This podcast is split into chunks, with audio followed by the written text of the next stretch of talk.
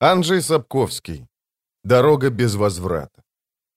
Сидевшая на плече у Весенны птица что-то проскрипела, взмахнула пестрыми крылышками и, шумно взлетев, порхнула в заросли.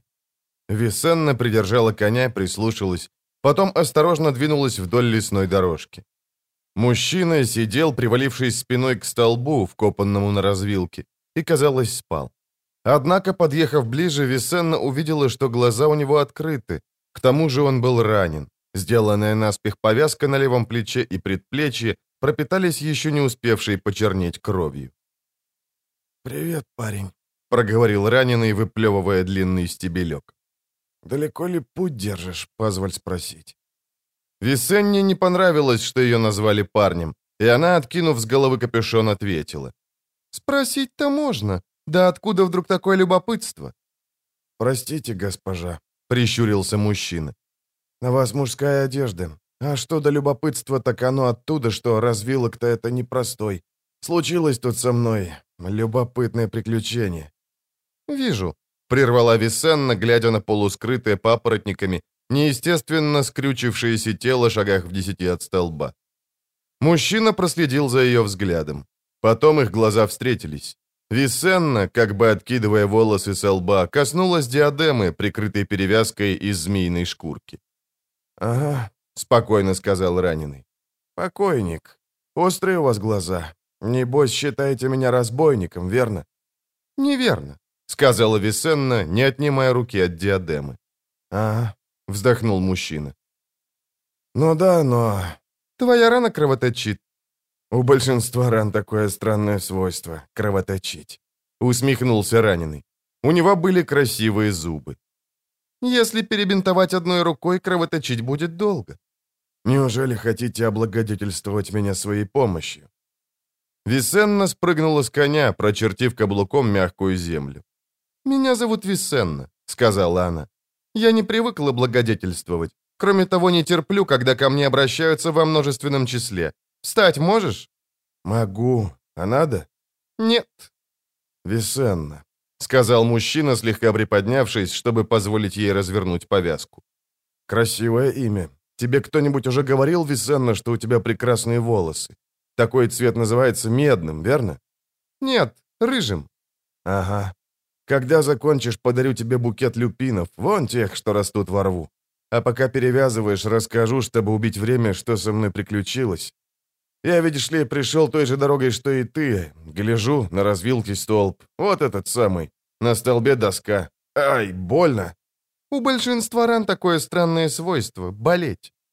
Висенна оторвала последний слой полотна, даже не стараясь сделать это мягко. Верно, забыл. О чем это я? Ах, да, подхожу, смотрю на доске надпись. Каракули какие-то. Я когда-то знавал лучника, который ухитрялся, прости, написать на снегу буковки покрасившие. Читаю. А это что такое, мозель? Что за камушек? А, черт побери! Такого мне видеть не доводилось. Висенна медленно провела вдоль раны гематитом. Кровотечение тут же прекратилось. Прикрыв глаза, она схватила плечо мужчины обеими руками, крепко прижала края раны. Отняла руки. Ткань срослась, осталось утолщение и пурпурная полоска. Мужчина молчал, внимательно глядя на нее. Потом осторожно помассировал плечо, потер шрам, покрутил головой. Натянул окровавленный кусок рубашки и куртку. Встал, поднял с земли меч на поясе, скрепленном застежкой в виде драконьей головы, кошель и фляжку. «Да, повезло, что называется», — сказал он, не сводя с Висенный глаз. Целительница в самой гуще леса, на слиянии Ины и Яруги, где скорее встретишь вурдалака или, что того хуже, пьяного в дымину лесоруба. Как насчет платы за лечение? У меня, понимаешь, временные трудности с наличными. Букета из люпинов хватит?» Висенна пропустила замечание мимо ушей. Подошла ближе к столбу, подняла голову. Доска была прибита на высоте глаз мужчины. «Ты, который пришел с запада?» — прочла она громко. «Налево пойдешь — вернешься. Направо пойдешь — вернешься. Прямо пойдешь — не вернешься. Глупости какие-то. «То же самое подумал и я», — согласился мужчина, отряхивая с колен хвою. «Я знаю эти места. Прямо, то есть на восток. Дорога к перевалу Кламат на купеческий тракт.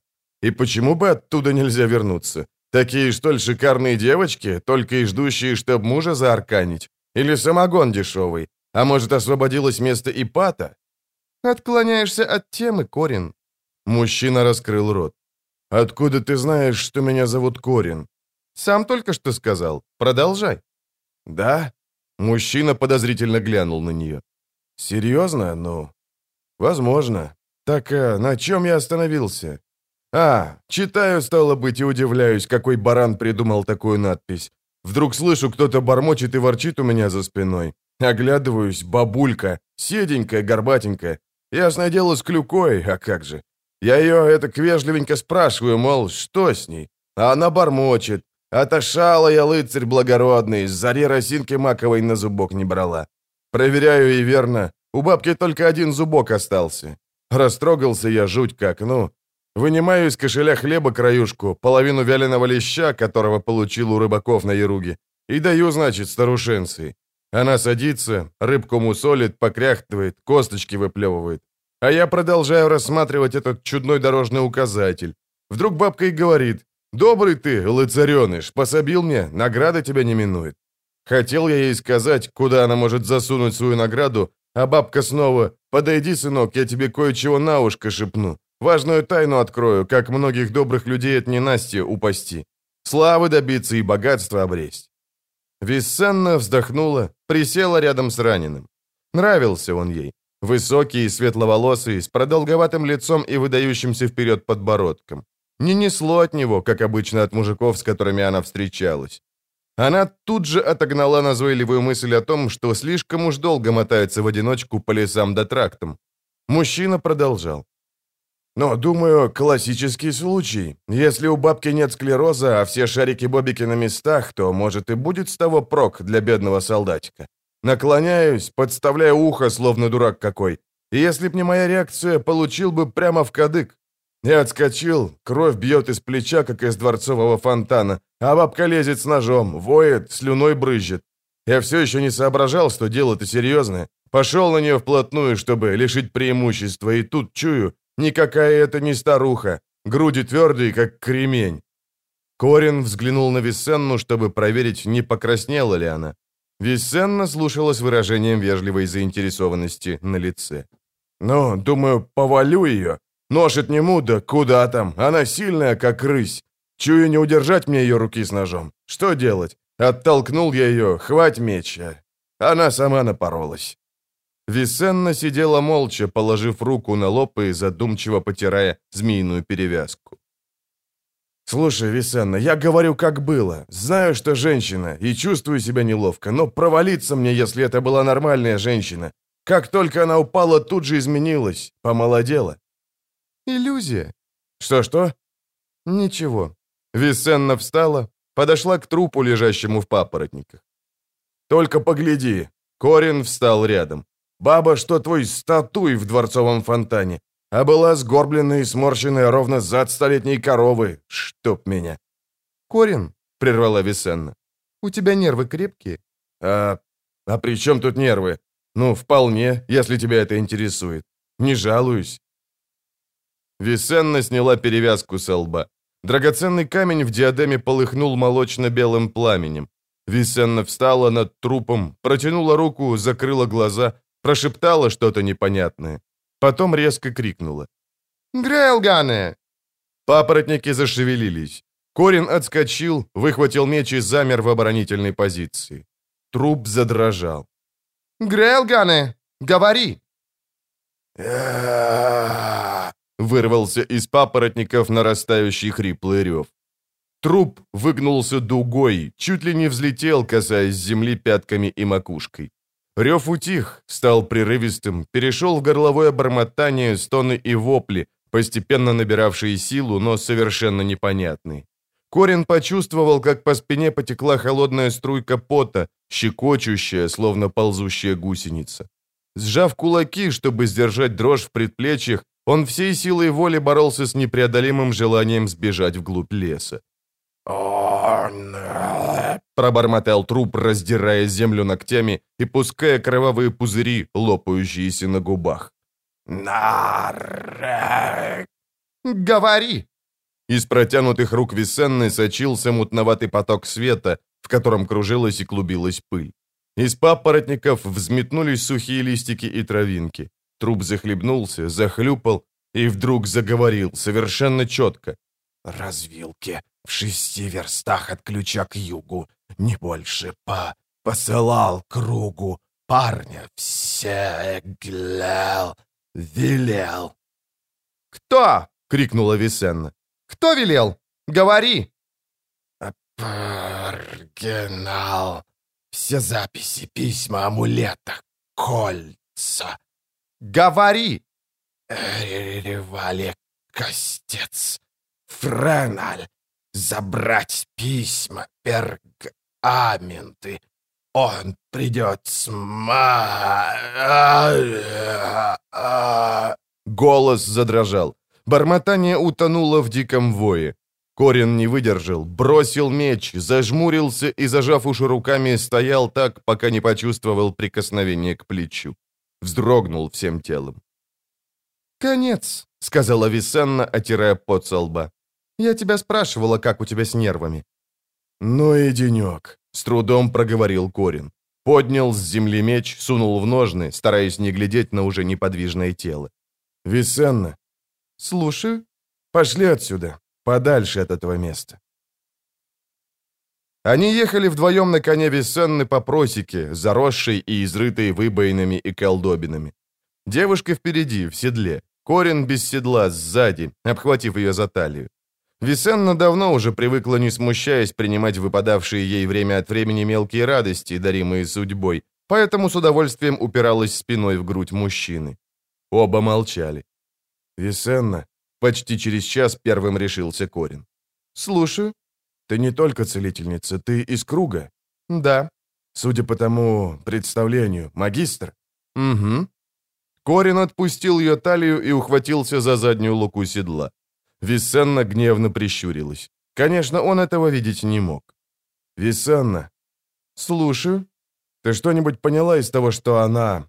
оно говорила?» «Немного». Снова помолчали. Пестрокрылая птица, порхающая над ними в кронах, громко застрекотала. «Висенна». «Корин, будь любезен». «А?» «Перестань болтать. Мне надо подумать». Просека вела прямо вниз, в долину, в русло неглубокого ручья, лениво бегущего среди камней и черных стволов, в пронизывающем все запахи мяты и крапивы. Конь скользил по камням, покрытым слоем ила и глины. Корин, чтобы не упасть, снова ухватился за талию Висенны, отгоняя при этом назойливую мысль о том, что слишком уж долго он мотается в одиночку по лесам и трактам.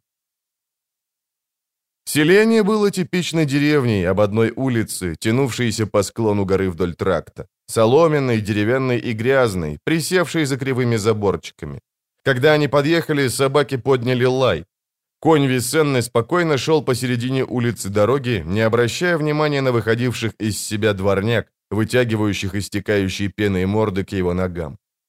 Сначала не было видно никого. Потом из-за заборов, с тропинок, ведущих на гумно, появились обитатели, босые и угрюмые, вооруженные вилами, жердями и цепами. Кто-то наклонился, поднял камень. Висенна придержала коня, подняла руку. Корин увидел маленький золотой серповидный ножичек. «Я целительница», — проговорила девушка четко и звучно, хоть и совсем не громко. Кметы опустили оружие, зашептались, переглянулись. Их становилось все больше. Несколько ближайших стянули шапки. «Как называется ваше село?» «Ключ», — долетело из толпы после минутной тишины. «Кто над вами старший?» «Топин, милздарня. Вон та хата». Прежде чем они двинулись, через строй кметов пробилась женщина с грудничком на руке. «Госпожа», — робко прошептала она, прикасаясь к ноге Висенны. «Дочка вся прям-таки пылает». Висенна соскочила с седла, Коснулась головки ребенка, прикрыла глаза. «Завтра выздоровеет. Не укутывай так тепло». «Благодарствую, милостивая государыня, сто крат». Топин, Салтыс, был уже на дворе и в этот момент размышлял, что делать с вилами, которые держал наготове. Наконец, сбросил ими со ступеней куриный помет. «Прощения просим», — сказал он, отставляя вилы к стене хаты. «Госпожа и вы, уважаемые, время такое неверное. Прошу входить. Приглашаю перекусить». Вошли. Салтысиха, таская за собой двух вцепившихся в юбку белокурых девчушек, подала яичницу, хлеб, простоквашу и скрылась в другой комнате. Висенна, в отличие от Корина, ела мало, сидела задумчивая и тихая. Топпин вращал глазами, то и дело чесался и не переставая болтал. «Время, говорю, неверное. Неверное, говорю. Беда нам, уважаемые. Мы овцов на шерсть разводим. На продажу, стал быть, шерсть-то. А ныне купцов нету. Приходится изводить стада. Румных овцов бьем, чтоб было чего в горшок бросить. Ранее-то купцы за ясписом да по камень зеленый ходили в Амель за перевал. Там, значит, копии лежат. Там и яспис-то добывали. А как шли купцы-то, значит, и шерсть брали. Платили, разное добро оставляли. Нету, хрена не купцов. Да жить соли нету. Чтоб приколем в три дня съесть надо, чтоб не попортилось. Обходят вас караваны? Почему? Висенна то и дело задумчиво трогала перевязку на лбу. «Ага, обходят», — буркнул Топин. «Закрыта дорога на Амельта. На перевале уселся проклятущий костец, живой души не пропустит. Ну да как, как же туда купцам-то идти? На смерть?» Корин замер с ложкой в воздухе. «Костец? Что за штука такая, костец?» «А я знаю. Говорят, костец, людоедец. На перевале, говорю, вроде бы сидит». «И не пропускает караваны?» Топин посмотрел на стены. «Токмо некоторые, говорят, своих. Своих, мол, пропущает». Висенна наморщила лоб. «То есть как своих?» «Ну, своих, значит», — проворчал Топин и побледнел. «Людишкам и замели еще хуже, чем нам. Нас-то хоша лес малость кормит, а тамошние на голом камне сидят и токмо то имеют, что им костицы за яспись продают. Поразбойничай, за каждое добро платить велят, а чё им и замели-то делать? Яспись жрать не станешь». «Что за костицы? Люди?» «И люди, и враны, и еще кто это. Разбойники это, госпожа. Они в Амель возят то, что у нас забирают. По селам, бывало-то, грабили, девок портили, а кто противится, убивали, разоряли людишек. Разбойники, одно слово, костицы.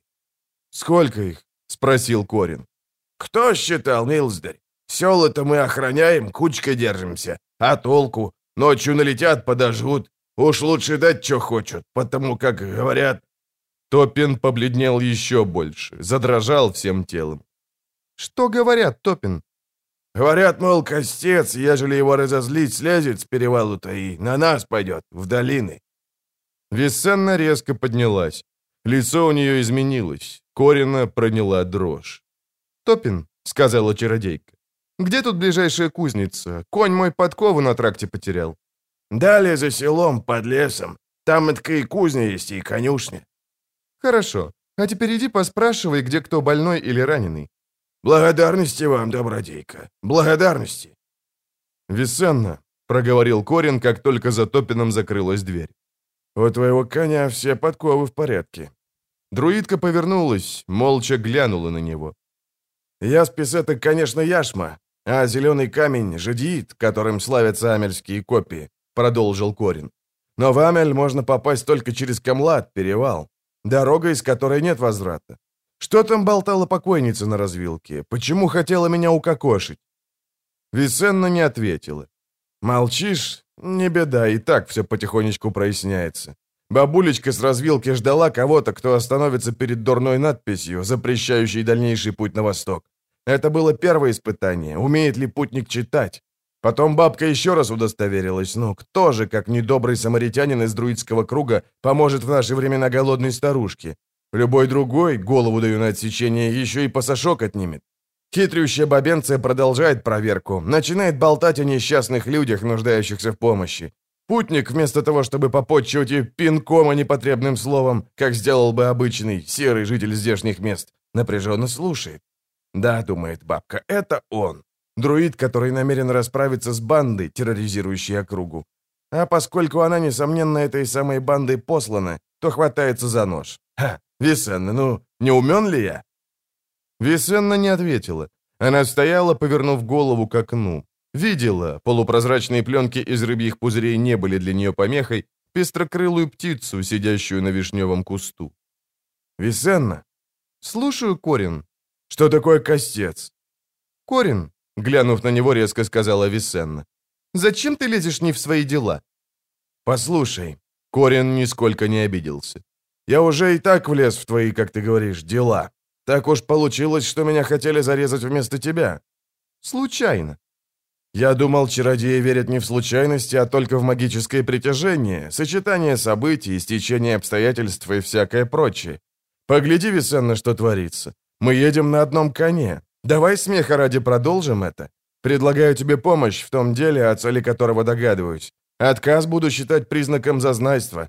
Мне говорили, что вы в круге сильно недооцениваете простых смертных. Вранье. Все чудесно складывается. Корин ухмыльнулся. Посему не будем терять времени. Едем в кузню.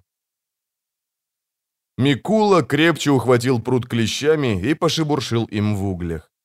«Дуй, Чоп!» — приказал он. Подмастерье повис на рычаге мехов. Его пухлая физиономия блестела от пота. Хоть двери и были широко распахнуты, в кузнице стояла невыносимая жара. Микула перенес пруд на наковальню, несколькими сильными ударами молота расплющил конец. Колесник Радим, сидевший на неошкуренном стволе березы, тоже потел. Расстегнул сермягу и вытащил из штанов рубаху. «Хорошо вам говорить, Микула», — сказал он. «Для вас драка в новость. Каждый знает, что вы не всю жизнь в кузне ковали. Говорят, ранее-то лбы плющили, не железо». «Стало быть, радоваться должны, что у вас такой в селе есть», — бросил кузнец. «Повторяю, не стану я больше им в пояс кланяться и вкалывать на них. Не пойдете со мной, пойду один, либо с такими, у которых кровь, а не бурда домашняя в жилах течет. В лесу затаимся, станем их по одному брать. Кого поймаем, ну?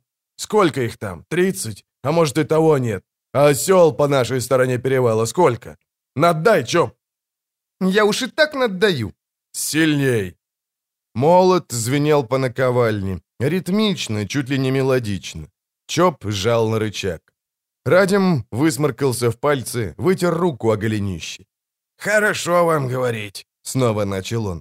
«А из ключа-то сколько пойдет?» Кузнец опустил молот, помолчал. «Вот и оно», — сказал Колесник. «Никто не пойдет». «Ключ село малое. Вы хотели пораспрашивать в пороге и качане». «Спрашивал. Я ж вам говорил как-то, мол, что нам, в раны да оборотцы, этих мы на вилы в раз подымем, а ежели костец на нас двинет, в лес бежать? А избы? А имущество? На плечи не подымешь. А супротив костеца не наша сила, сами знаете». «Откуда мне знать? Видал его кто?» — крикнул кузнец. «Может, вовсе и нет никакого костеца, только страху в задницу хотят вогнать нам к метам. Видал кто его?» «Не болтай, Микула!» — Радим наклонил голову. «Сами знаете, с купцами в охране не слабаки какие ходят, а железом увешаны, те еще резники. А вернулся кто с перевала-то? Ни один. Нет, Микула, надо ждать, говорю вам. Даст комес из Маены помощь. Тогда другое дело». Микула отложил молот, снова сунул пруд в угли. Угрюмо сказал. «Не придет войско из Маены. Снова они подрались между собой. Маена с Разваном. За что? А разве поймешь, чего ради благородные друг другу морды бьют? По-моему, со скуки, дерьмо прелое, взорвался кузнец. Вы видали, когда Камеса? За что мы ему, гадюки, подати платим? Он вырвал пруд из жаром, так что аж искры посыпались. Крутанул в воздухе. Чоп подскочил, Микула схватил молот, саданул раз, другой, третий. Когда Камес парня моего прогнал, я его в круг тамошний послал, помощи просить. К друидам. — К чародеям? — недоверчиво спросил Колесник. — К ним, но парень еще не вернулся. Радим покрутил головой, встал, подтянул штаны. «Не знаю, Микула, не знаю. Не моего это ума. Но все равно одно на одно выходит. Делать надобно. Как кончите, тут же поеду. Пора мне». Перед кузницей на дворе заржала лошадь. Кузнец замер, подняв молот над наковальней. Колесник лязгнул зубами, побледнел. Микула почувствовал, что и у него дрожат руки. Невольно вытер их о кожаный фартук. Не помогло. Он сглотнул и двинулся к выходу, в котором четко вырисовывались силуэты конных. Радим и Чоп последовали за ним, совсем рядышком, чуть сзади. Выходя, кузнец прислонил пруд к столбу у дверей. Он видел шестерых. Все на конях, в стеганках, усеянных металлическими пластинами, в кольчугах, в кожаных шлемах с остальными наносниками, выходящими прямыми линиями металла между огромными рубиновыми глазами, занимающими половину лица. Они сидели на конях неподвижно, как-то небрежно. Микула, перебегая взглядом от одного к другому, видел их оружие. Короткие копья с широкими остриями. Мечи со странно выкованными гардами. Бердыши, зазубренные гизармы. Напротив входа в кузницу стояли двое. Высокий вран на сивом коне под зеленой попоной со знаком солнца на шлеме. И второй. «Мамочки!» — шепнул Чоп за спиной у кузнеца и всхлипнул. Второй конник был человеком в темно-зеленом вранском плаще, но из-под клювообразного шлема на них смотрели бледные, голубые, не красные глаза. В этих глазах таилось столько беспощадной холодной жестокости, что Микулу пронял жуткий страх, ледяным холодом проникающий во внутренности, вызывающий тошноту, стекающий по спине к ягодицам. По-прежнему стояла тишина. Кузнец слышал, как звенят мухи, кружащие над навозной кучей за забором. Человек в шлеме с клювом заговорил первым. «Кто из вас кузнец?» Вопрос не имел смысла. Кожаный фартук и внешность Микулы выдавали его с головой. Кузнец молчал. Уловил глазами короткий жест, который бледноглазый сделал одному из вранов. Вран наклонился в седле и наотмашь махнул гизармой, которую держал посередине древка. Микула сжался, невольно вбирая голову в плечи. Однако удар был предназначен не ему. Оружие угодило Чопу в шею и врезалось укосом, глубоко, рассадив ключицу и позвонки. Паренек рухнул спиной на стену кузницы, наткнулся на столб у двери и свалился на землю у самого порога. «Я спросил», — напомнил человек в клювообразном шлеме, не спуская с Микулы глаз. Рукой в перчатке он касался топора, висящего при седле. Два врана, стоявшие дальше остальных, высекли огонь, запалили смолистые лучины, начали раздавать их остальным. Спокойно, не спеша, шагом объезжали кузницу, тыкали факелами в соломенную кровлю. Радим не выдержал. Прикрыл лицо руками, зашелся криком и кинулся вперед между конями. Когда поравнялся с высоким враном, тот с размаху всадил ему копье в живот. Колесник взвыл, упал, дважды поджал и распрямил ноги. И замер. «Ну так что, Микула, или как тебя?» — сказал Белоглазый. «Ты остался один. И зачем тебе было нужно? Людей будоражить, за помощью куда-то посылать? Ты думал, мы не узнаем? Дурень. В деревнях есть и такие, которые доносят, лишь бы понравиться». Кровля кузницы трещала, стреляла грязным желтым дымом. Наконец вспыхнула, рыкнула пламенем, сыпанула искрами, пахнула мощным дыханием жара. «Твоего лакея мы взяли, он тут же сказал, куда ты его посылал. Того, что должен вернуться из Майены, мы тоже ждем», продолжал человек в клювастом шлеме. «Да, Микула, ты сунул свой паршивый нос куда не следовало. За это у тебя сейчас будут небольшие неприятности. Я думаю, тебя стоило бы насадить на кол. Как считаешь, тут поблизости найдется подходящий колышек? Или нет, еще лучше, мы подвесим тебя за ноги на воротах хлева и сдерем шкуру, как с угря». «Ладно, довольно болтать», — сказал высокий Вран с солнцем на шлеме и бросил факел в раскрытые двери кузницы. «Сейчас сюда сбежится вся деревня. Кончай с ним по-быстрому. Забираем лошадей из конюшни и уходим. И откуда только в вас, людях, такая страсть к истязаниям, мучительству, вдобавок ненужному? Давай кончай с ним». Бледноглазый не взглянул на Врана. Наклонился в седле, напер конем на кузнеца. «Влезай!» В его бледных глазах теплилась радость убийцы. «Внутрь! Некогда мне очень ты чикаться с тобой, так хоть поджарить могу!» Микула отступил на шаг. Чувствовал спиной жар пылающей кузницы, гул падающих потолочных балок. Еще один шаг. Он споткнулся о тело Чопа и о железный пруд, который парень свалил, падая. Пруд! Микула наклонился, мгновенно схватил тяжелую железяку и, не выпрямляясь, снизу, изо всей силы, которую высвободила в нем ненависть, двинул пруд прямо в грудь бледноглазому. Расплющенное в виде долота острие пробило кольчугу. Кузнец не стал ждать, пока человек свалится. Кинулся наискосок через двор. Позади крик, топот. Он подбежал к дровяному сараю, вцепился пальцами в ручицу, прислоненную к стене, тут же, не глядя, с полуоборота ударил. Удар пришелся по морде сивой лошади в зеленой попоне. Животное поднялось на дыбы, скинуло в пыль врана с солнцем на шлеме. Микула уклонился. Короткое копье врезалось в стену сарая, закачалось. Второй вран, выхватывая меч, натянул поводья, чтобы избежать свистящего конца ручицы. Трое следующих наступали, вереща и размахивая оружием. Микула крякнул, закружил тяжелой ручицей мельницу. Опять угодил в коня. Конь заржал и заплясал на задних ногах. Вран не удержался в седле. Через забор, со стороны леса, вытянувшись в прыжке, перелетел конь, столкнулся с Сивым в зеленой попоне. Сивый шарахнулся в сторону, рванул узду, перевернул высокого врана, пытавшегося вскочить на него.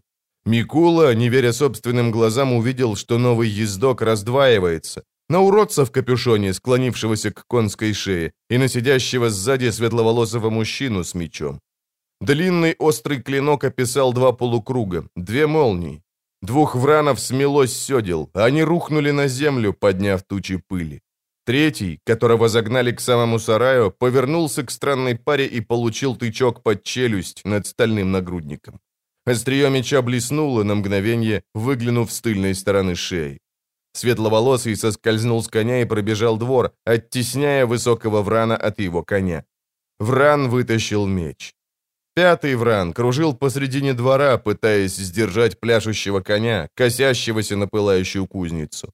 Подняв бердыш, всадник оглядывался, колебался. Наконец рявкнул, ударил коня шпорами и кинулся на уродца, вцепившегося в конскую гриву. Микула увидел, как малыш откидывает капюшон, срывает с лба перевязку и понял свою ошибку. Девушка тряхнула рыжей гривой и крикнула что-то непонятное, протянув руку в сторону нападающего врана. Из ее пальцев вырвалась тонкая, блестящая, как ртуть, струйка света. Вран вылетел из седла, перевернулся в воздухе и повалился на песок. Его одежда дымилась. Конь, колотя по земле всеми четырьмя копытами, ржал, тряс головой. Высокий вран с солнцем на шлеме, сгорбившись, медленно пятился от светловолосого к горящей кузнице, протянув обе руки в правый меч, вперед. Светловолосый подскочил, они сошлись, раз, другой. Меч Врана полетел в сторону, а сам он головой вперед повис на пронзившем его клинке. Светловолосый отступил, дернул, вырвал меч. Вран упал на колени, наклонился, зарылся лицом в землю. Наездник, выбитый из седла, молнией рыжеволосой девушки, поднялся на четвереньки, шаря вокруг в поисках оружия. Микула немного пришел в себя от изумления, сделал два шага, поднял ручицу и опустил ее на шею врага. Хрустнула кость. «Напрасно», — услышал он рядом. Девушка в мужской одежде была веснушчата и зеленоглаза. На ее лбу блестело странное украшение. «Напрасно», — повторила она. Г «Госпожа!» — заикаясь, выговорил кузнец, держа свою палицу, как гвардеец алебарду. «Кузница! Спалили! Парня убили, зарезали! И Радима! Зарезали бандиты, госпожа!» Светловолосый перевернул ногой тело высокого врана, взглянул на него, потом подошел к Микуле, убирая меч. «Ну, Висенна», — сказал он, — «теперь-то я уж влип не на шутку. Одно только меня беспокоит. Тех ли мы порубили, кого надо?» «Ты кузнец Микула?» — спросила Висенна, поднимая голову. «Я? А вы из друидского круга, милостивые государи? Из Маены?» Висенна не ответила. Она глядела на опушку леса, на бегущих к ним людей. «Это свои», — сказал кузнец. «Из ключа». «Я уложил троих!» — гремел чернобородый командир группы из порога, потрясая насаженной торчком косой. «Троих, Микула! За девками на поля приперлись, там мы их и... Один едва ушел, коня поймал, сукин сын!» Ополченцы, столпившиеся на поляне в кругу костров, кропящих чернь ночного неба точечками искр, шумели, гудели, размахивали оружием. Микула поднял руку, призывая к тишине, чтобы выслушать очередные сообщения. «Вчерась к нам прискакали четверо», — сказал старый, худой, как жертв селты из Качана. «За мной! Кто это, видать, донес, что я с вами сговорился? Успел я забраться на чердак в Овине, лестницу стащил, схватил вилы. «Идите!» — кричу, курвины дети. «Ну, кто первый?» — кричу. Принялись они Овен полить. Уж конец бы мне пришел, да людишки не сдержались. Пошли на них купой. Те на коней в драку. Наших двое полегло, но одного ихнего я с седла смел. «Он жив?» — спросил Микула. «Я посылал к вам, чтобы кого-нибудь живьем взять». «Э!» — махнул рукой тощий.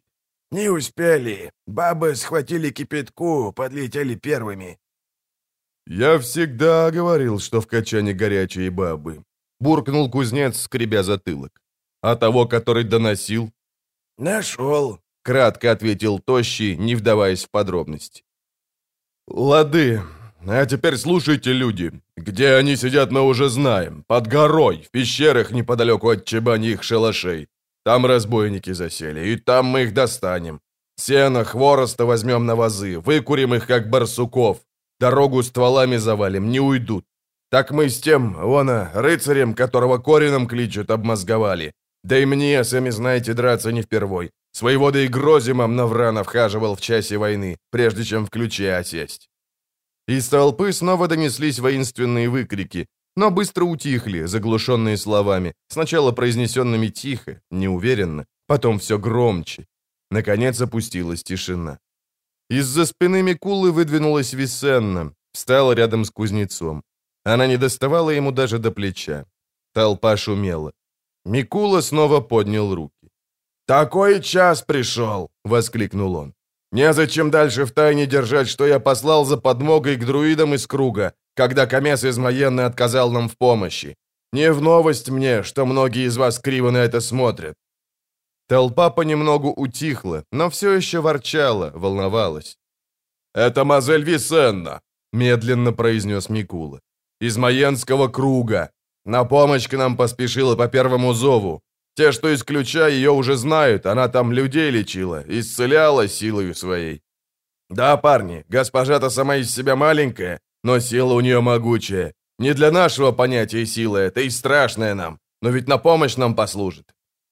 Висенна не произнесла ни слова, не сделала ни одного жеста в сторону собравшихся, но скрытая мощь этой маленькой веснушчатой чародейки была невероятна. Корин с изумлением почувствовал, что его переполняет удивительный энтузиазм, что страх перед тем неведомым, которое скрывается на перевале, опасение перед неизвестным исчезает, рассеивается, перестает существовать, становится несущественным, и так будет до тех пор, пока блестит светящийся камень на лбу у Висенны. «Как видите», — продолжал Микула, — «и против этого костеца найдется способ. Не одни пойдем, не безоружные, но для начала нам тех разбойников надобно выбить». «Микула прав!» — крикнул бородач из порога. «Что нам, чары-янчары? На перевал, парни! Прикончим костеца!» Толпа рявкнула в один голос. Огни костров заиграли пламенем на остриях поднятых кос, пик, секир и вил. Корин пробился сквозь толпу, отступил к опушке, отыскал котелок, подвешенный над костерком, миску и ложку. Выскреб с дна котелка остатки подгоревшей каши со шкварками. Сел, поставил миску на колени, ел медленно, выплевывая шкурки ячменя. Спустя немного почувствовал рядом чье-то присутствие. «Садись, Висенна», — сказал он с набитым ртом. Продолжая есть, он глядел на ее профиль, наполовину прикрытый водопадом волос, красных, как кровь при свете костра. Висенна молчала, глядя на пламя. «Эй, Висенна, чего это мы сидим, словно две совы?» Корин отставил миску. «Я так не могу, мне сразу становится муторно и холодно. Куда они упрятали свой самогон? Только что тут стоял кувшин, черт его дери. Темно, как в...» Друидка повернулась к нему.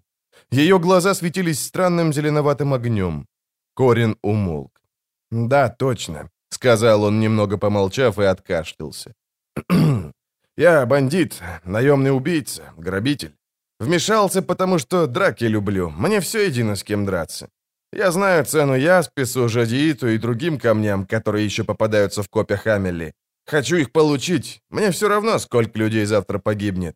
Что ты еще хочешь знать? Я сам скажу. Незачем пользоваться своей безделушкой. Спрячь ее под змеиную шкурку. Я не намерен ничего скрывать. Ты права, я не гожусь ни для тебя, ни для твоей благородной миссии. Это все. Спокойной ночи. Я пошел спать. Наперекор словам он не встал, только схватил палку и несколько раз ткнул ею в тлеющие головни. «Корин», — тихо сказала Висенна. «Ну?» «Не уходи». Корин опустил голову. Из березового полена в костре вырвались голубоватые фонтанчики пламени. Он взглянул на нее, но не смог выдержать взгляда необыкновенных блестящих глаз. Снова отвернулся к огню. «Не требует меня слишком многого», — сказала Висенна, закутываясь в плащ. «Так уж получается, что все неестественное пробуждает страх и отвращение». «Висенна!» «Не прерывай».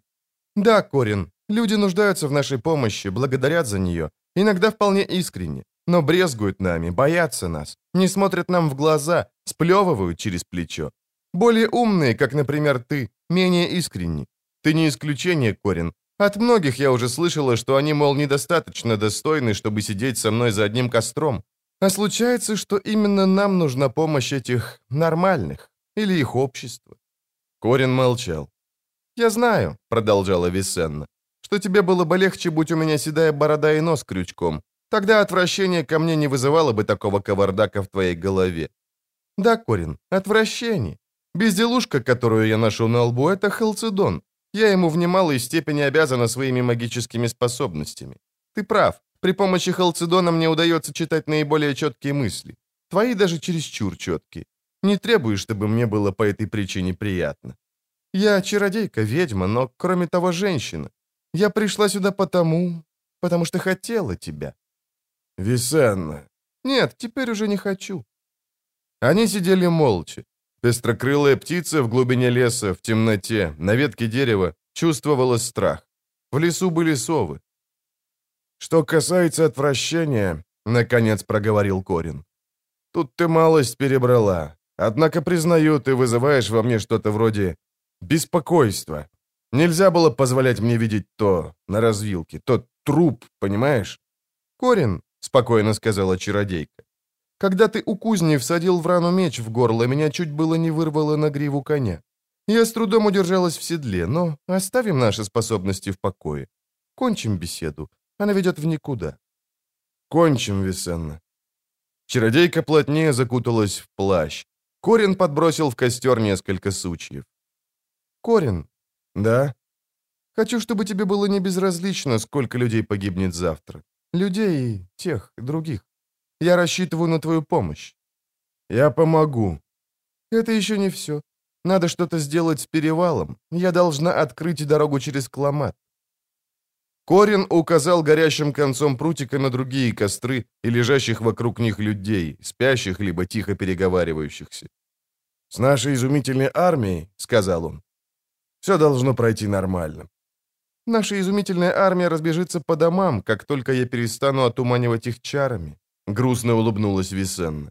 А я не стану их отуманивать. Не хочу, чтобы кто-нибудь из них погиб в борьбе не за свое дело. А костец не их дело. Это дело касается исключительно круга. Я должна пойти на перевал одна». «Нет, одна ты не пойдешь», — сказал Корин. «Пойдем вместе. Я Висенна с малых лет знал, когда уже пора бежать, а когда еще рановато. Знание это я совершенствовал все годы на практике, и поэтому теперь считаюсь бесстрашным. Я не собираюсь подвергать сомнению мнения о себе. Тебе не надо одурманивать меня чарами. Сначала посмотрим, как этот костец выглядит. Кстати, как думаешь, что оно такое, этот костец?» Висенна наклонила голову. «Боюсь, это смерть». Они не позволили застать себя врасплох в пещерах. Ждали в седлах, неподвижные, напряженные, уставившиеся на выходящих из леса вооруженных кметов. Ветер, развивающий плащи, делал их похожими на изголодавшихся хищных птиц с встопорщенными перьями, страшных, вызывающих одновременно и уважение, и страх. «Восемнадцать», — подсчитал Корин, поднявшись на стременах. «Все на конях, шесть запасных лошадей, одна телега. Микула!»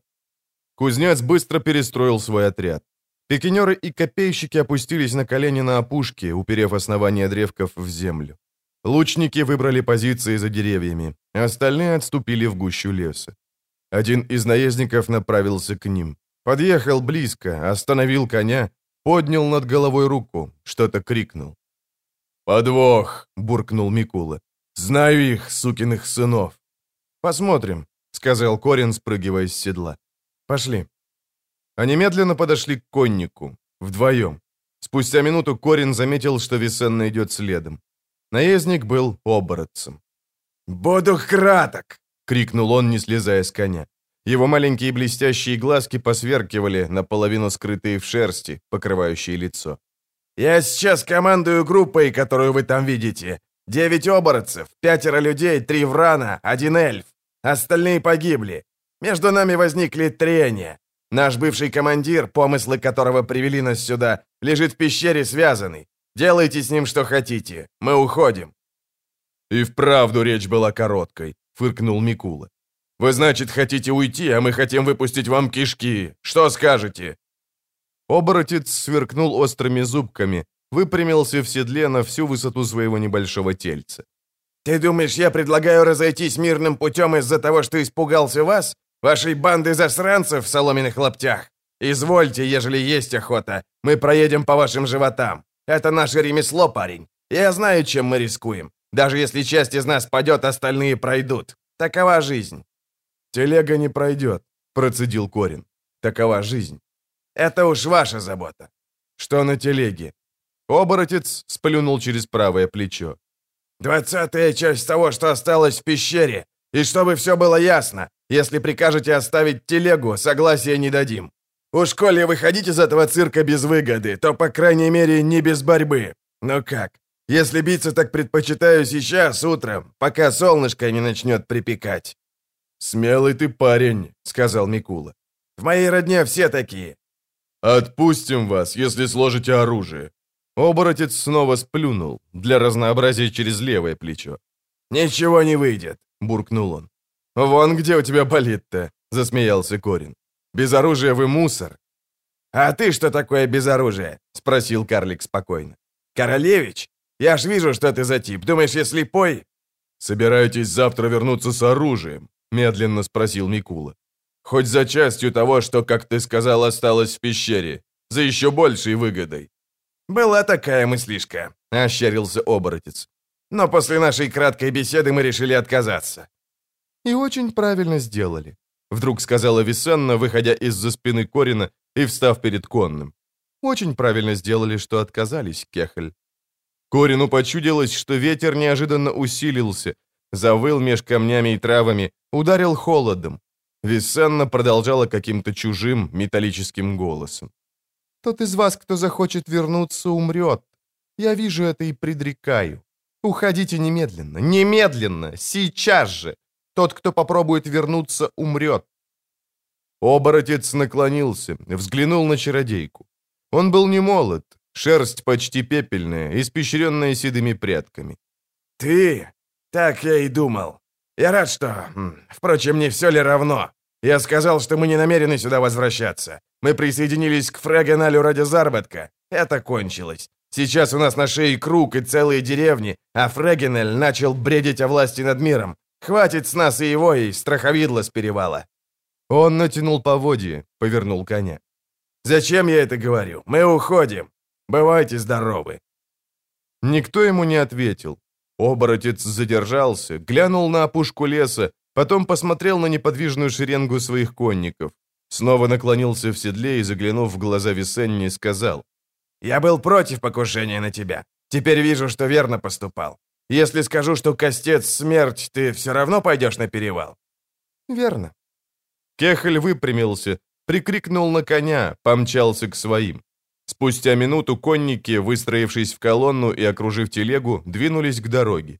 Микула был уже рядом со своими. Что-то говорил, успокаивал бородача из порога и других, жаждущих крови и мести. Корин и Висенна молча наблюдали за проходящим мимо них отрядом.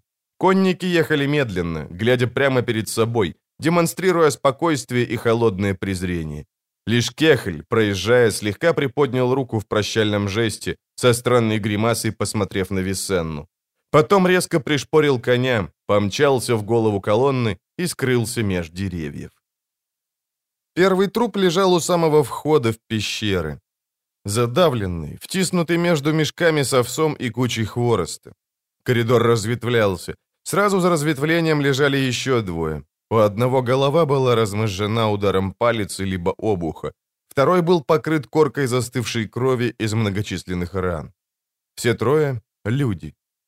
Висенна сняла перевязку со лба. Диадема горела ярче факела, освещая мрачное чрево пещеры. Коридор вел в большую по размерам пещеру. Корин тихонько свистнул сквозь зубы. У стен стояли сундуки, мешки и бочки. Вздымались груды конской упряжи, тюки шерсти, оружие, инструменты. Несколько сундуков были разбиты и пусты, другие полны. Проходя, Корин видел матово-зеленые кучки яшмы, темные обломки жадиита, агата, опалы, хризопразы и другие камни, которых не знал. На каменной почве, кое-где поблескивающей разбросанными точечками золотых и серебряных монет, лежали неряшливо брошенные связки мехов, бобровых, рысьих, лисьих, росомашьих. Висенна, не задерживаясь ни на минуту, направилась в расположенную дальше пещеру, гораздо меньшую, мрачную. Корин последовал за ней, тоскливо оглядываясь на сундуки. «Я здесь», — проговорила темная неясная фигура, лежащая на куче тряпья и шкур, покрывающих землю. Подошли. Связанный человек был невысок, лыс и толст. Огромный синяк покрывал половину лица. Висенна тронула диадему. Хелцедон на мгновение разгорелся ярким светом. «Это ни к чему», — сказал связанный. «Я тебя знаю, только имя забыл. Знаю, что у тебя на лбу. Это ни к чему, говорю. Они напали на меня во сне, забрали перстень, уничтожили жезл. Я бессилен». «А ты изменился, Фрегеналь», — сказала Висенна.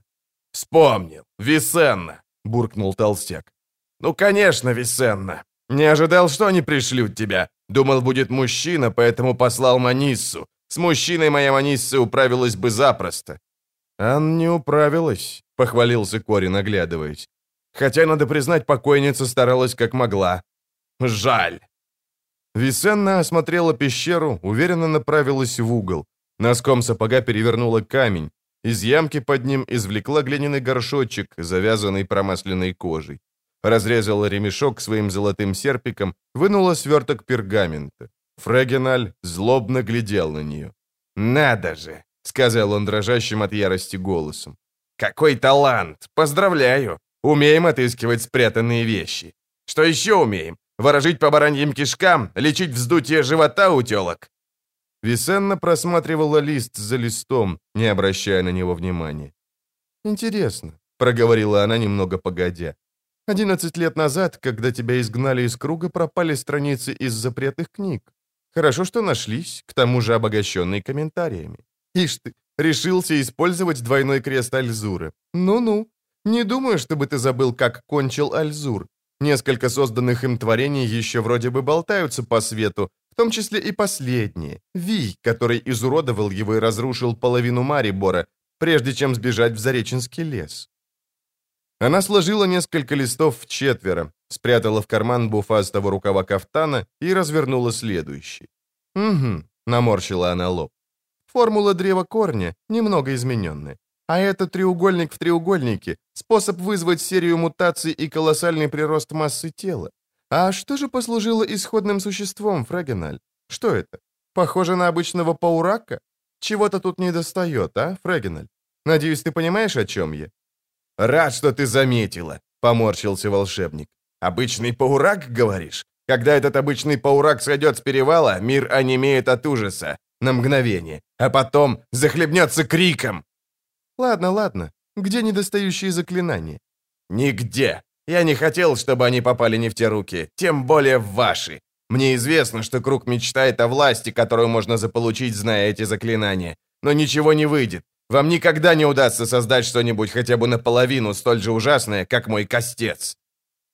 «Похоже, тебя били по темечку, Фрегеналь», — сказала Висенна спокойно. «И, видно, поэтому ты все еще не можешь размышлять, как положено.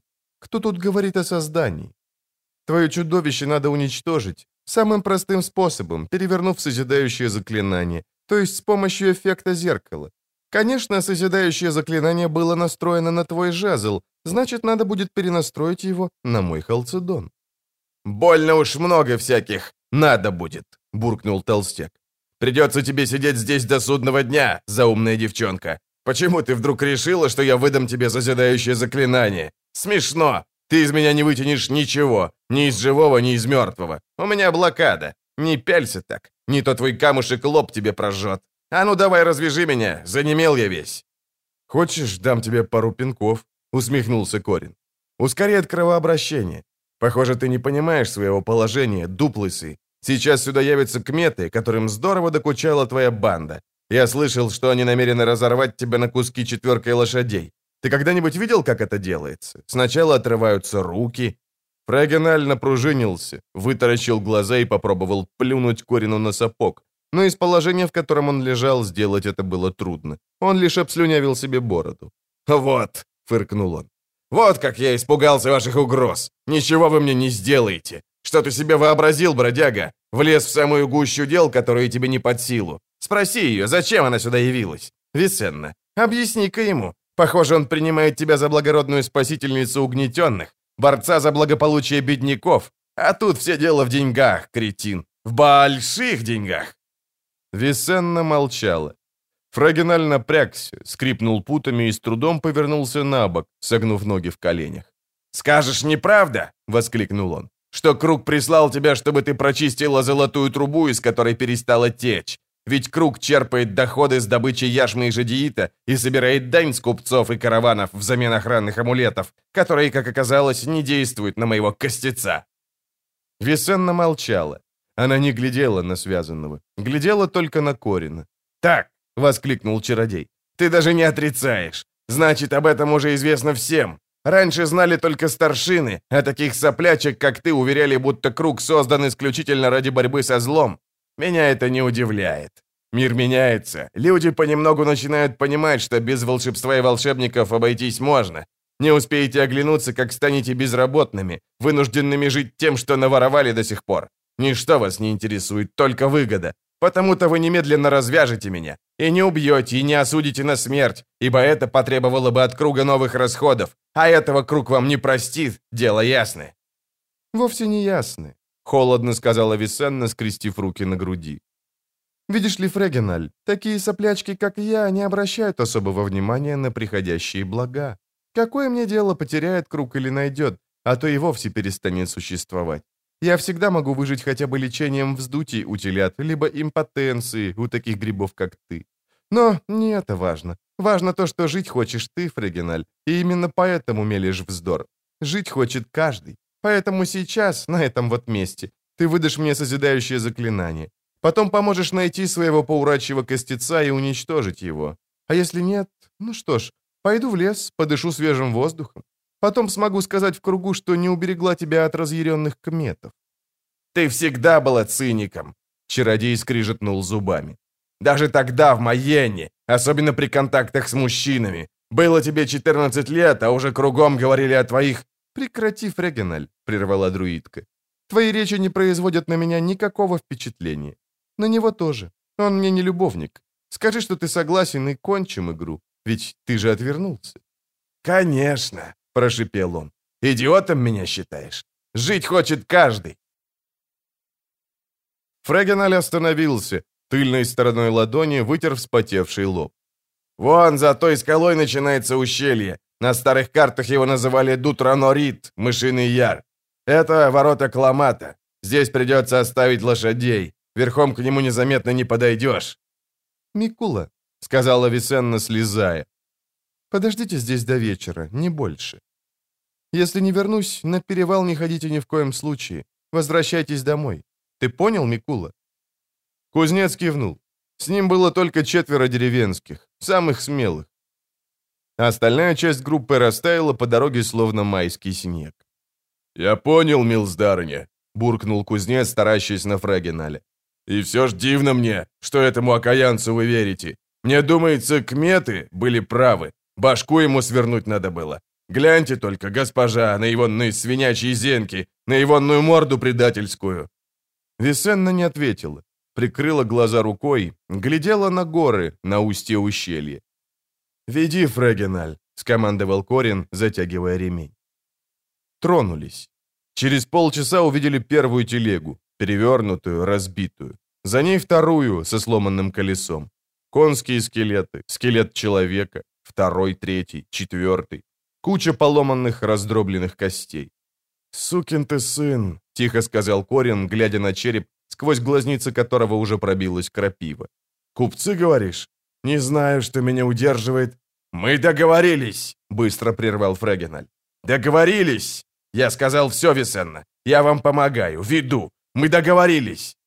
Корин сплюнул. Весенна взглянула на него, бледная, потом повернулась к чародею. «Договорились. Ты поможешь нам его отыскать и уничтожить. Потом иди куда хочешь. Твоя смерть не вернет к жизни тех, что тут лежат». «Уничтожить, уничтожить! Весенна, я предупреждал тебя и повторяю еще раз. Погрузи его в литургию, парализуй. Ты знаешь заклинание. Но не уничтожай. Ему цены нет. Ты всегда сможешь...» «Перестань, Фрагеналь. Об этом мы уже говорили. Веди. Пошли дальше, осторожно обходя скелеты». «Весенна», — немного погодя шепнул Фрагеналь. «Ты понимаешь, что делаешь? Это не шутки. Сама знаешь, с эффектом зеркала всякое бывает. Если инверсия не сработает, вам конец. Я видел, на что он способен». Весенна остановилась. «Не крути. За кого ты меня принимаешь? Инверсия сработает, если...» «Если ты нас не обманул», — вставил Корин глухим от ярости голосом. «А если обманул, так, говоришь, видел, на что способен твой ублюдок? А знаешь, на что способен я? Я знаю такой удар, после которого остается одно ухо, одна щека и половина челюсти. Пережить это можно, но нельзя потом, например, играть на флейте». «Весенна, утихомирь своего убийцу!» Побледнев, с трудом проговорил Фрегеналь. Объясни ты ему, что я просто не мог тебя обмануть. Ты почувствовала бы...» «Не болтай лишнего, Фрагеналь. Веди». Дальше снова валялись телеги. И опять скелеты, перемешанные, переплетенные, белеющие в траве ребра, торчащие меж камней берцовые кости, кошмарно ухмыляющиеся черепа. Корин молчал, стискивая рукоять меча вспотевшей рукой. «Осторожно!» — шепнул Фрегеналь. «Мы уже близко. Идите тихо. На каком расстоянии он реагирует? Фрагеналь, я тебя спрашиваю. Я дам знак. Они пошли дальше, поглядывая на крутые склоны ущелья, покрытые уродливыми обрубками кустов, изборожденные полосами трещин и осыпей. «Весенна, ты его уже чувствуешь?» «Я дам знак. Жаль, не могу тебе помочь. Без жезла и перстня я ничего не могу сделать. Я бессилен, разве что...» «Разве что...» «Вот что!» С прыткостью, которой трудно было от него ожидать, толстяк схватил острый обломок, ударил Висенну в затылок.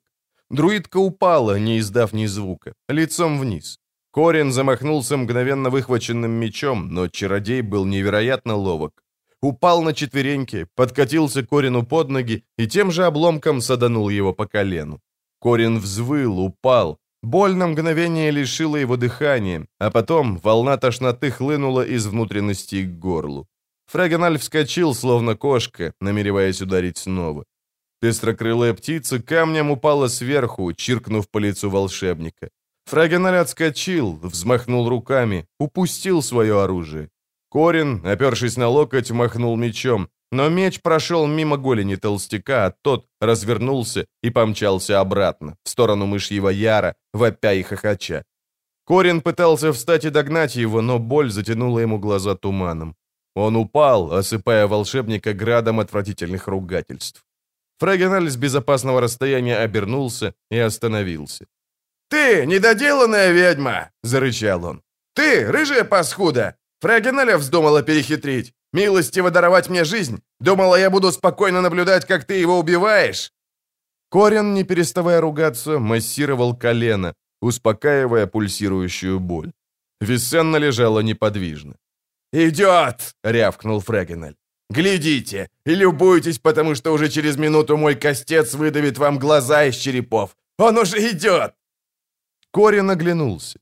Из-за каменного навала в каких-нибудь ста шагах от них выглянули узловатые суставы согнутых паучьих ног. Спустя секунду через кучу камней с грохотом перевалилась по меньшей мере четырехсаженная туша, плоская, как тарелка, землисто-ржавая, шершавая, покрытая игольчатыми выступами. Какая-то смесь паука и рака. Четыре пары ног размеренно переступали, волоча тарелкообразный корпус через щебенку. Пятая, головная пара конечностей, непропорционально длинных, была вооружена мощными рачьими клешнями, покрытыми рядами острых игл и роговых выступов. «Сон!» — пронеслось в голове Корина. «Кошмар! Проснуться! Проснуться! Крикнуть и проснуться! Крикнуть! Крикнуть!» Забыв о боли в колене, он подскочил к Весенне, дернул. Волосы друидки были залиты кровью, стекающей по шее. «Весенна!» — выдавил он парализованным от страха горлом. Висенна!» Фрагеналь разразился сумасшедшим хохотом, отразившимся эхом от стен ущелья. Смех заглушил шаги подбежавшего с топором в руке Микулы. Фрагеналь увидел кузнеца, когда было уже слишком поздно. Топор угодил ему в крестец, немного повыше бедер, и вошел по самый обух. Чародей с воплем боли рухнул на землю, пытаясь выбить оружие из рук кузнеца. Голова Фрегеналя покатилась по склону и замерла, уткнувшись лбом в один из черепов, лежавший под колесами разбитой телеги. Корин хромал, спотыкался о камни, волоча Висенну, обессиленную и обмякшую. Микула подскочил к ним, схватил девушку, легко перекинул через плечо и побежал. Корин, хоть и освободился от груза, не поспевал за кузнецом. Глянул назад. Костец двигался за ними, скрипя суставами, Вытянутые клещи прочесывали редкую траву, стучали по камням. «Микула!» — отчаянно крикнул Корин. Кузнец оглянулся, опустил Висенну на землю, подбежал к Корину, поддержал его. Они побежали рядом. Костец ускорил движение, поднимая усыпанные иглами лапы. «Ничего не выйдет», — сопел Микула, оглядываясь. «Нам не уйти!» Подбежали к Висенне. «Истечет кровью охнул Микула. И тут Корин вспомнил. Сорвал с пояса Висенны ее кошель, вытряхнул содержимое. Не обращая внимания на другие предметы, схватил ржавый, покрытый руническими знаками минерал, развел рыжие, слипшиеся от крови волосы, прижал гематит к ране. Кровь мгновенно остановилась. «Корин!» — крикнул Микула. Костец был близко. Расставил лапы, зубастые клещи раскрылись, Микула видел вращающиеся на столбиках глаза чудовища и скрежещущие под ними полусерповидные челюсти. Двигаясь, костец ритмично шипел. «Тс, тс, тс. «Корин!» Корин не ответил, что-то шептал, не отрывая гематита от раны. Микула подскочил, схватил его за плечо, оттащил от Висенны, подхватил друидку на руки. Они побежали. Костец, не переставая шипеть, поднял лапы, заскреб по камням хитиновым брюхом и резво пополз за ними следом. Микула понял, что шансов у них нет. Со стороны мышьего яра галопом мчался наездник в кожаной куртке, в шлеме с бармицей из железных колец и поднятым над головой широким мечом. На косматой морде горели маленькие глазки, блестели острые зубы. С боевым кличем Кехель ринулся на костеца. Однако не успел он напасть на чудовище, как жуткие клешни защелкнулись, схватили коня игольчатыми клещами. Оборотец вылетел из седла, покатился по земле. Костец без видимого усилия поднял коня клещами и насадил на острый шип, торчащий в передней части туловища. Серповидные челюсти сомкнулись. Кровь животного хлынула на камни, из разорванного брюха вывалились на землю исходящие паром внутренности. Микула подбежал, поднял с земли оборотца, но тот отпихнул его, схватил меч, завопил так, что заглушил предсмертный визг коня и прыгнул на костеца. С обезьяньей ловкостью проскользнул под костлявым локтем чудовища и рубанул изо всей силы прямо по сидящему на столбике глазу. Костец зашипел, отпустил коня, раскинул лапы на стороны, схватил кехля острыми шипами, поднял с земли, откинул в сторону, на щебень. Кехль упал на камни, выпустив меч. Костец проделал полуоборот, протянул клешни и ухватил его. Маленькое тельце повисло в воздухе. Микула яростно рявкнул, двумя прыжками подлетел к чудовищу, размахнулся и рубанул топором по хитиновому панцирю. Корин, бросив Висенну, не раздумывая, подскочил с другой стороны. Меч, который он держал обеими руками, с размаху вонзился в щель между панцирем и лапой. Нажимая грудью на рукоять, Корин воткнул острие по самую корду. Микула ахнул и ударил еще раз. Панцирь треснул, вырвалась зеленая вонючая жидкость.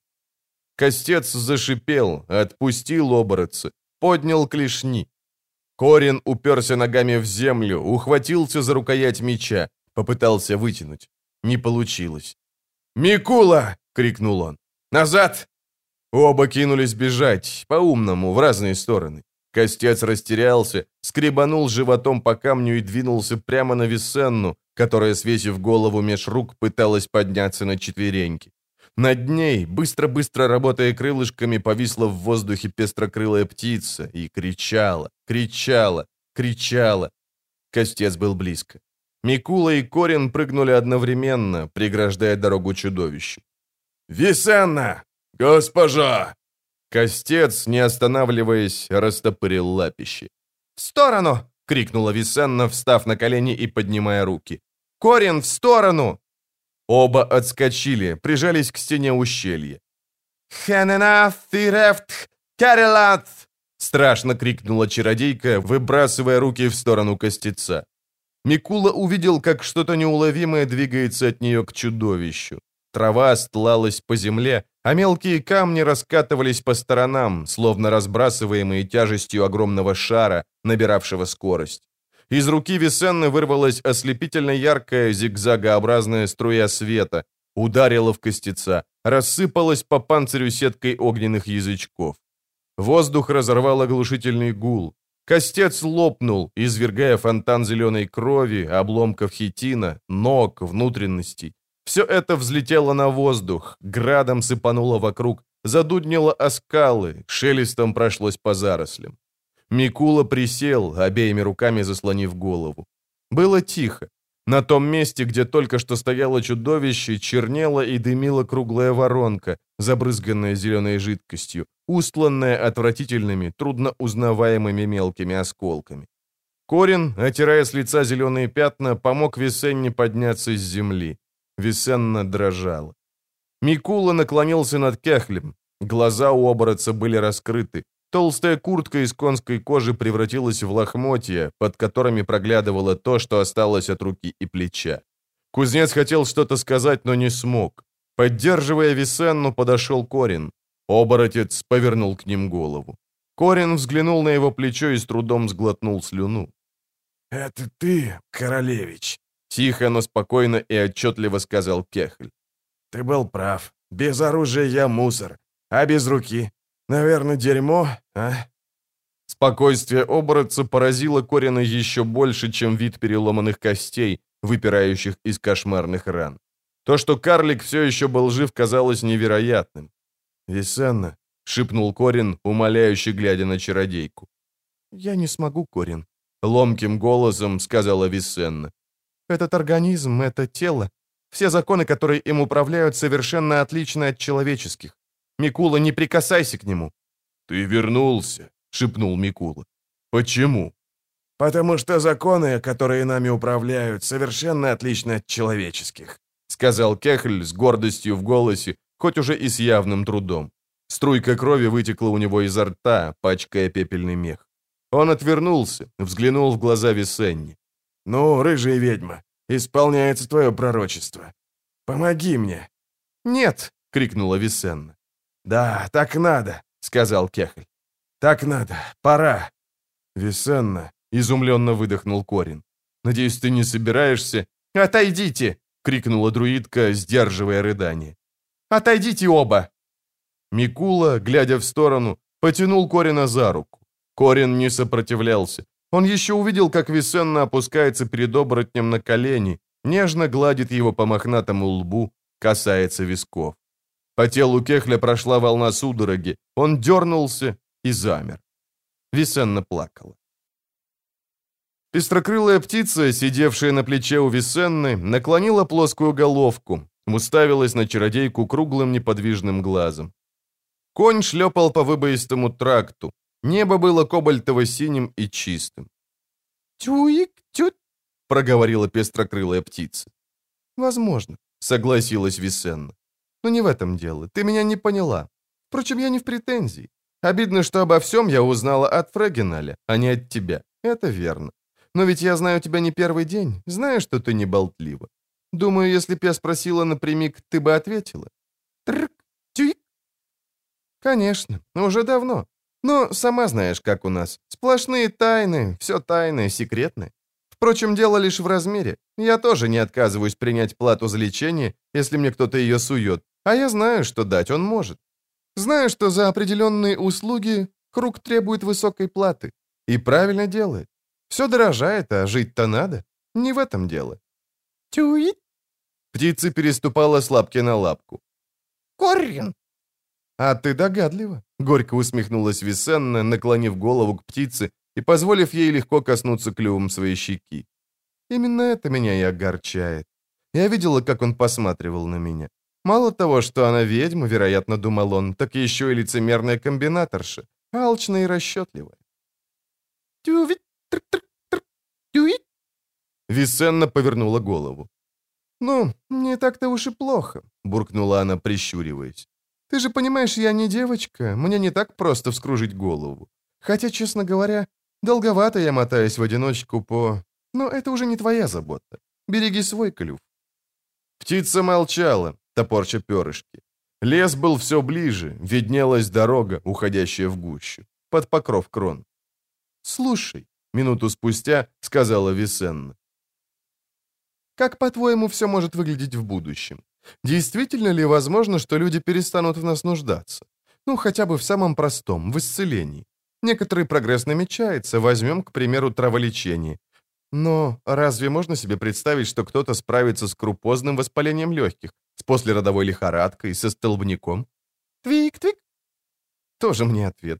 Теоретически возможно и то, что наш конь через минуту включится в разговор и скажет что-нибудь умное. А что скажешь о раке? Думаешь, они оправятся и победят рак без магии? Трк. Я тоже так думаю. Они въехали в лес, пахнувший прохладой и влагой, пересекли неглубокий ручей. Висенна поднялась на холм, потом спустилась вниз в вереск, доходящий до стремян. Тут снова отыскала дорогу, песчанистую, заросшую. Она знала ее, ехала по ней всего три дня назад, только в противоположную сторону. «Что-то мне кажется», — заговорила она снова, «следовало бы все же кое-что у нас изменить. Костенеем мы, слишком крепко и некритично уцепились за традиции. Как только вернусь...» «Твит?» — прервала пестрокрылая птица. «Что? Твит? Что ты хочешь этим сказать? Почему нет?» «Трк!» Какая надпись? На каком еще столбе? Птица, взмахнув крылышками, сорвалась с ее плеча, отлетела, скрылась в листве. На развилке дорог, опершись спиной о столб, сидел Корин и с наглой улыбочкой смотрел на нее. Висенна соскочила с коня, подошла ближе. Она чувствовала, что тоже улыбается, против воли. Больше того, она подозревала, что улыбка эта выглядит не очень-то умно. «Висенна!» — воскликнул Корин. «Ну, признавайся, ты случаем не одурманиваешь меня своими чарами? Понимаешь, я страшно рад нашей встрече, прямо-таки противоестественно рад. Тьфу-тьфу, чтоб не сглазить. Не иначе, как чары. Ты меня ждал. Ты чертовски проницательна. Видишь ли, я проснулся ранехонько, гляжу, ты уехала. Как мило с ее стороны подумал я, что она не стала меня будить ради такой ерунды, как краткое прощание, без которого, естественно, можно запросто обойтись. В конце концов, кто в теперешние времена прощается либо здоровается? Все это не более чем предрассудки и чудачество, верно ведь? Ну, повернулся я на другой бок и снова уснул. Только после завтрака вспомнил, что мне ведь надо было сказать тебе кое-что важное. Поэтому сел я на отвоеванного коня и поехал напрямую. «И что же ты намерен был мне сказать? Важное?» — спросила Висенна, подходя ближе и задирая голову, чтобы глянуть в голубые глаза, которые прошлой ночью видела во сне. Корин широко улыбнулся, показав ровные белые зубы. «Дело деликатного свойства», — сказал он. «Так в двух словах не изложишь. Потребуется детальное пояснение. Не знаю, успею ли до вечера». «Ну, хотя бы начни». «Это-то, собственно, самое сложное. Не знаю как. У господина Корина не хватает слов. Все еще улыбаясь, покрутила головой Виссенна. Неслыханное дело. Ну, тогда давай сначала. Неплохая мысль. Кориан сделал вид, что решил быть серьезным. «Видишь ли, Висенна, прошло уже довольно много времени с тех пор, как я мотаюсь в одиночестве». «По лесам и дорогам», — докончила чародейка, закидывая ему руки на шею. Пестрокрылая птица, сидевшая высоко на ветке дерева, раскрыла крылышки, взмахнула ими, подняла головку и сказала. «Тррр, твит-твит». Висенна оторвала губы от губ Корина, взглянула на птицу, подмигнула. «Ты была права. Это действительно дорога без возврата. Лети, скажи им». Она замолчала, потом махнула рукой. Впрочем, нет. Ничего им не говори. Текст читал Кирилл Головин, звукорежиссер Эмиль Садбаков, озвучено в 2018 году специально для подписчиков Patreon.